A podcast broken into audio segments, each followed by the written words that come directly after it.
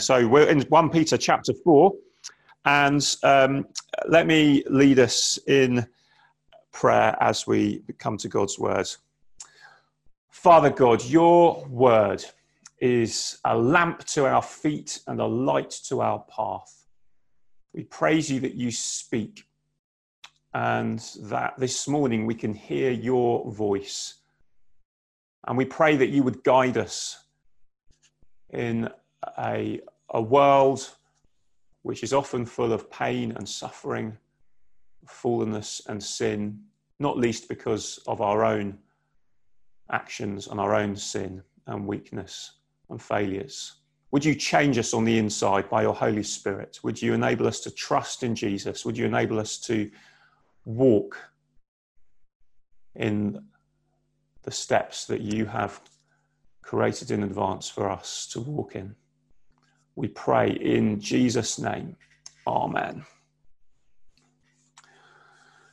Well, 1 Peter chapter 4, as we come to uh, nearly towards the end of this service, uh, uh, this um, uh, series over the next couple of weeks. Last week, uh, Chris opened up the second half of chapter 3 in this letter, and he helped us to see Jesus in the present tense. Jesus isn't just a historical figure, a great guru from the past whose teachings we can benefit from today. And he's not just wishful thinking for the future, he's alive here and now. He's in heaven. Though we cannot see him, we love him, Peter puts it at the beginning of his letter. Jesus has suffered, he has died, he has risen, and so he has conquered all of God's enemies. And now, today, as we struggle on in a fallen world and in the face of our sin and in the face of opposition, persecution, suffering, difficulty, we can know that uh, he is there with us. He is our victorious King, and we can know him personally that that uh, present tense of knowing Jesus today can sometimes be missing from people's experience of Christian faith.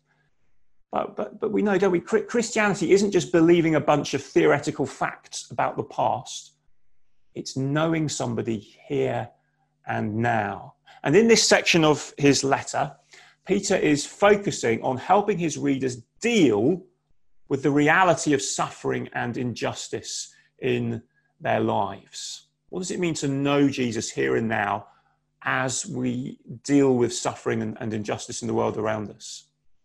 And in particular, what does it mean when we experience injustice and suffering while we're trying to do what is right?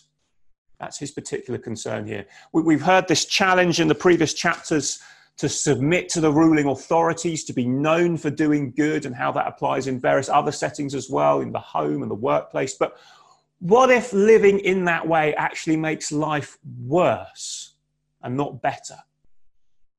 That's the issue um, Peter's thinking about. There have been stories, even in this season with coronavirus, for example, of, of Christians refusing to go along with an employer who, who wants to furlough them whilst uh, asking them to continue working at home. You know, what's the harm? The employer says no one's going to know. It's going to help the company. It may even save your job. But the Christian says, no, that's dishonest. I won't do that. And lo and behold, they're top of the list for redundancy. Or, or, or maybe at school, a young person, maybe uh, you know now or in the past, it's it's become clear that you know this this Christian young person is unwilling to join in with malicious, nasty ganging up on somebody behind their back and what does this Christian young person find? Oh, no, look, they too are excluded by people they thought were their friends. Or uh, maybe a Christian wants to stand up on social media for the positive values of marriage and faithfulness and God's view of sex and relationships and defend it as a positive thing. And they find they're torn apart, they're vilified, they're dismissed as outdated and bigoted by a culture that 20 minutes ago would have agreed that these were good things. Peter's focus last time was on belief. People are going to think you are crazy for what you believe about Jesus. So don't be surprised, don't be afraid. Be ready to give a response, he said back in uh, verse 15 and 16 in chapter 3. Trust Jesus, who is presently reigning victoriously over his enemies, who he's already conquered. But now the focus shifts from belief to behavior. So it's not how on earth you can you Christians believe these things. You know, you're crazy to believe these things. No, why don't you join us, you Christians? Why do you have to be so different in the way you live your life? And to help with the pressure that Christians feel on their behavior, Peter now changes the tense, as it were. It was present tense in the previous verses. Now we shift from present tense to future tense. And we'll see that in the background here in these verses, particularly in the central verses, verses 5, 6, and 7 in, in this reading. And they unlock the motivation for living differently, even while others heap abuse on you and tell you how crazy you are for living differently. So there are two main things to see. This divides naturally into these two paragraphs, verses 1 to 6, verses 7 to 11. Um, as Christians feel the pressure to conform to the world around us in our behavior. Here's the first thing from, the, from verses 1 to 6 be willing to suffer rather than sin. Be willing to suffer rather than sin. So let me ask you this Are there things that you're willing to suffer for?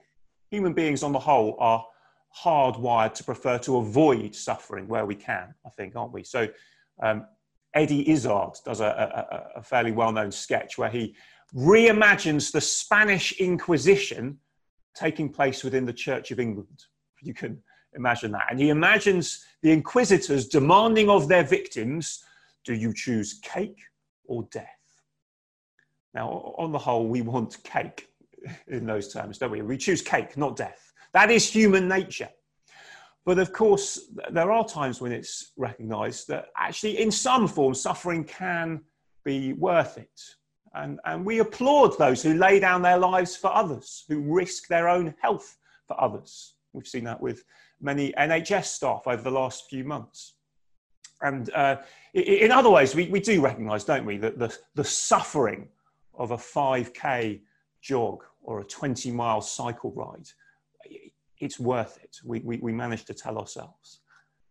And, and Peter's point here is that Jesus' route to his present reign as victorious king and his route to his future return that he talks about in these verses, that the, the road he traveled went via suffering. And we've seen this throughout the letter, and, and we heard it echoed in the first reading. What is true of Jesus is true of his people. Big thing to see. What of Jesus? So his road to glory went via suffering. And Peter's helping his readers now to understand that that's going to be the case, even as people heap abuse on you for refusing to join in their sin. The road to glory is via suffering, being willing to suffer rather than sin. So look at look at how this he says this in verse 1. Let me read this again. Since therefore Christ suffered in the flesh, arm yourselves with the same way of thinking. For whoever has suffered in the flesh has ceased from sin, so as to live for the rest of the time in the flesh, no longer for human passions, but for the will of God. So, what, was he saying here? He's saying, when we become a Christian, everything changes. We stop living for ourselves, we start living for God. We hand the keys of the car over to Him and we let Him drive. We make a clean break with the past. And, and Peter is saying, as you do that, take Jesus as your example in that. Now, that might sound a little bit strange because surely Jesus himself didn't have any sin that he needed to make a clean break with. But the, Peter's point is Jesus' death was a once for all victory over sin. And he was willing to suffer in that once for all way rather than sin by failing to carry out his Father's will. And now the sinner needs to adopt the same attitude it's not that we never sin now as Christians. We never, you know, do things which are more about walking away from God than walking towards Him. That, that, that's clear from so many different things the New Testament says about the Christian life. But the point is, we've made a clean break with living for ourselves. We're no longer walking away from God. We are, we've turned And we're walking back towards him, even if we still feel the pull in the other direction at different times.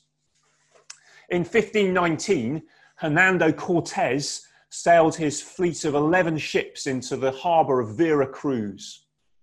And he'd come with 600 men to defeat Montezuma and claim the riches of the Aztecs. Now, usually they would leave people to guard the ships because they, they might be needed to return later to the old world for supplies or to retreat from the enemy. But Cortes came for victory. And so he gave the order to burn the boats. And so the boats were burned, all 11 of them. And that's the sort of ruthlessness Peter is calling for here a commitment to leaving our old lives of sin behind, burning our boats, and living new lives with God in charge. You know, think what that means. It means sometimes there are practical things you can do to shut off the possibility of sin in your life. We, we, we sort of like to keep things, you know, open ended. Um, but that's why sometimes Christians find it helpful to get somebody else to set the password on their computer or whatever that, that allows them to, to, um, uh, to, to, change the settings on the inside or something like that that stops them looking at things on, online that they know they shouldn't be looking at. That's about making a clean break with sin. And there may be many other ways that we uh, can do that. Give up a, a subscription to something or whatever it might be. But the question then is why is all this ruthlessness necessary? And Peter goes on in verses 3 and 4. Have a look at that. Verse 3 The time that is past suffices for doing what Gentiles want to do, living in sensuality, passions, drunkenness, orgies, drinking parties, and lawless idolatry. With respect to this, they are surprised when you do not join them in the same flood of debauchery, and they malign you. Now, here is that image again of a pool, uh, a swimming pool. You know, we talked about a few weeks ago, um, if you were here this flood of debauchery, there's this kind of thing of come and join us here, come and come and plunge into this with us. He's saying the the the the, the, the people around them, the non-Christian culture around them, is saying, come and join us here. It's safe, it's fun. You won't drown, but the Christian knows there are dangerous currents that are going to pull you under at any time. Now, some of this description in verses three and four sounds uh, pretty contemporary, actually, doesn't it? You know, and sometimes for Christians, it is literally like this. Um, and, and, and, people, uh, you know, I, I, can, I can remember times as a teenager and later as a student at university. And, uh, you know, you would literally be, be ridiculed and mocked for refusing to join in a drinking game or refusing to look at porn or whatever it might be later on in life, I guess the way this works can become a little bit more subtle because people aren't quite so sort of uh, blatant about it always. But it's like a frog in a pot of water that's being slowly boiled. It's not always easy to see how we're being taken in by the values of the culture around us instead of following Jesus. But even having said that, people still often spot when Christians are different. And it can be quite subtle. Parents might experience this in the, in the decisions we make about our children. what, what, do you mean you won't let them watch that? Nothing wrong with that program. What do you mean you won't give them a, a mobile phone? What do you mean you limit their internet access? Are you, you crazy? Or, or, or, it might be seen in the decisions that Christians make with their money and their time. You know, while their colleagues are ensuring that they've got the best houses and the best cars and the best holidays that they can afford, actually the Christians got other priorities and might well live a, a simpler and less impressive life. And actually, their colleagues have noticed and they quietly mock and snigger. But whether the, the suffering that comes is open and obvious or whether it's hidden and subtle, suffering, Peter is saying, is a sign of somebody who is done with sin. They're not living for evil human desires, but for the will of God. But okay, then, why still do we need to make this clean break? Well, Peter explains verses 5 and 6. It's because of that future tense, because of God's future judgments. They will give account to him who is ready to judge the living and the dead. Peter's point is that our standard perspective on life is one of a, you know, a normal human lifespan followed by death. That's how we think of life. But he's saying you've got to realize death is not the end. Get that future perspective that goes beyond the grave, because that's the only thing that can help you live differently and withstand the mockery now. Because one day it won't be what other people think of you that counts, it will be what God thinks of you. And only those who believe the good news about Jesus will be saved. That is what verse 6 is about. Can you see that? This is why the gospel was preached even to those who are dead, that though judged in the flesh the way people are, they might live in the spirit the way God does. And the point is not that there's been some kind of gospel preached to dead people as if that's possible, but those who have died have had the gospel preached to them. And why does Peter say this? It's because Peter's readers might reasonably be saying, okay, you're saying, Peter, that we've got to suffer, but some people have then lost their lives because they've been willing to suffer. And surely that's ridiculous. Surely that's, you know, the, the sign of kind of radical stupidity. Surely then they've lost if they've lost their lives. You know, isn't it better just to enjoy life now while you have it, if you, you know, if you can? No, Peter is saying, look, no, they, those who, who you know who've lost their lives and died believing in Jesus, they are alive now in the realm of the Spirit. And that is why the gospel was preached to them, so that not even death could harm them. That is the confidence the Christian can have. So be willing to suffer rather than sin. Put up with mockery and feeling different and sticking out because one day the king will return. And then he goes on, verses 7 to 11, the second and last thing to see. Prioritize praying, loving, and serving as we deal with this, uh, the, the, battle in the world, the, the people around us calling us to join them in their behavior. And we're saying no. Peter's saying, prioritize praying, loving, and serving. It's, he's turned from a more negative application of suffering rather than sinning to a positive one. Fill your life with praying, loving, and serving. It's striking that when we're under pressure, I don't know whether you find this, I certainly do, it is precisely these things that get forgotten when we're under pressure and suffering praying, loving, and serving, because we cut to what we consider the basics, the most important things. And in one sense, of course, that's it's just understandable. It's, it's how life goes. But Peter's point is these things are the bread and butter of Christian living. You know, uh, Maslow needs to redo his pyramid, if you're familiar with that, his hierarchy of needs, and put these things at the top, along with breathing and food and drink and shelter, praying, loving, and serving. Now, there may be a, a touch of autobiography about this from Peter because he came to a point in his life where he could not pray, but he slept as Jesus prayed in the Garden of Gethsemane. There was a point where his love for his master gave way to fear, where rather than being a faithful servant of Jesus, he served himself and he fled.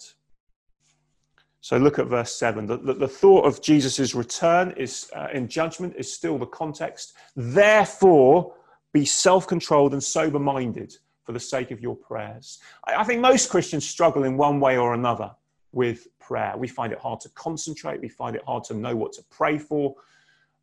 And it's easy to feel, you know, I, I just don't have that kind of faith which can make me a really serious prayer. But Peter's point is that effective prayer is not about the quality of our faith, but the quality of our life. Self control and sober mindedness are the opposite of those things that he, he mentions in verse 3. See, if your mind is fixed on satisfying your own sinful desires or on worshipping the idols of money or power or comfort or academic success, actually it won't be easy to focus on God in prayer, will it? Because our minds and our hearts are just full of me and what I want and my plans and my ambition for the future. So, so learning to pray doesn't mean sort of just finding a new technique that you've never heard before or figuring out a new set of words to use. Actually, it starts with just enjoying who Jesus is and what he's done, filling our minds and our lives with him. And of course, actually, when you think about it, that in itself is a daily struggle and battle. So, so often we expect it ought to be easy to pray and it ought to be easy to live as a Christian. And then when we find that it's hard, we think, well, you know, I, I, I must be the guy who, who does it wrong. And, and, and, you know, I'm just not very good at it. And I look around and see all my brothers and sisters and they're just, they're just so great at it, but, but not me. And we give up. But actually, it's often said the Christian life isn't one of inner peace, it's one of inner battle. Battling to say no to our own desires and yes to God's desires in our minds and our hearts. And out of that battle, as it, as it goes on in our hearts and our lives, a battle to pray will follow. So keep prayer, prayer at the heart of things. And then verses 8 and 9 are about how we love one another. And in particular, he talks about forgiveness and friendship. You know, imagine a church where some of its members, because they're under pressure, had given in to what Peter describes in verse 3. It would be easy for everyone else to act only in condemnation and self righteousness, you know, to kind of give the cold shoulder to those who had given in to the culture around them and uh, in, in some obvious way, to stop welcoming these people into their homes. But the love God has shown us is a forgiving love. And that's the love that we need to show each other of another chance, a, fresh start, moving on. Now, uh, hospitality, as he highlights here, in, in, in you know during COVID nineteen, is a pretty difficult thing to get our heads around, isn't it? But it's it's about sharing our lives and realizing we need each other more than ever. And, uh, you know, often there are creative ways of doing that, that that don't involve the sort of traditional having a load of people in your house, which may not be the safest thing we can do, although maybe we're, we're getting to the point where that's more possible than before. But that's why um, Peter then encourages these Christians to keep serving, because we need each other. So in the, in the final verses, uh, not just serving ourselves and our own interests, but those of people around us. And, and, and, I think these things are more relevant than ever for us as a church as we emerge uh, from lockdown, or we begin to emerge from lockdown. Because amongst us, we have people who think that we're going too fast and the government is being crazy and, and, and we really shouldn't be doing it like this. And we've got others amongst us who think we're going too slowly as we consider the issues around meeting again and, and what that looks like. And we've got some amongst us with time and resources to spare. And we've got others who are still utterly stretched and exhausted by the last few months with great fear about what might, lie ahead. So, committing to serve one another, committing to meeting together matters more than ever. But meeting online, meeting in small groups, meeting one to one, meeting in the church building as that becomes possible and where it can be done safely all of these are different ways in which we can find opportunities to serve one another and, and maybe even in new ways that we have never thought of before in this new season. None of these things are things that, that, uh, that come uh, easily to us when we're under pressure. But there's a, there's a little parable, it's not from the Bible, but it's about how the, the sun and the wind had a wager on who could get a man to take off his coat. And the wind said, I'm so much more powerful than you. I can blow trees down. I can destroy houses. I can turn cars upside down. You, Mr. Sun, you can't do any of that. You've got no power. And so he blows harder and harder to get this man to take his coat off. But the man responds by pulling his coat tighter and tighter against the wind, and it won't come off. And then it's the turn of the sun. And the sun simply shines and warms the man with its rays. And the man immediately relaxes and finally removes his coat as he gets too hot. And sometimes we try and motivate ourselves to action simply by blowing harder like the wind. Come on, pray more, love more, serve more. And all that happens is we double down on the inside and we resist more and more. And, and when we're suffering, we, we think, I'm losing everything. It's all out of control. Who will care for me? And we pull the coat tighter around us in fear. But what we need is to experience the warmth of God's love in Jesus and the promise of his future return. And that will warm us, that will change us and that, uh, so that we'll remove that heavy coat and we will start praying and loving and serving.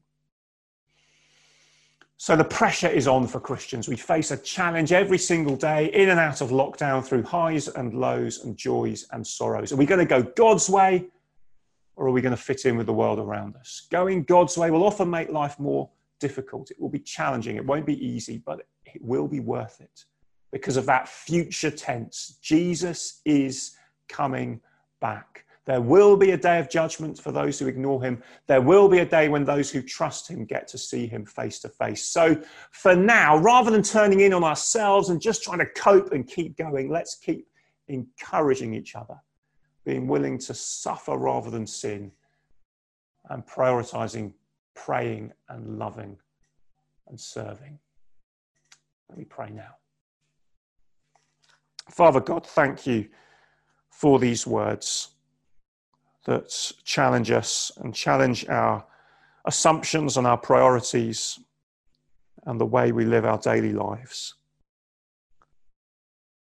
Father, would we genuinely be willing to suffer rather than sin? And would we, would our lives be marked more and more by prayer and by love and by serving, looking beyond ourselves into our church family and into the world around us, so that in everything you may be glorified through Jesus Christ as you give us your strength to do that. To you be glory and dominion forever and ever. Amen.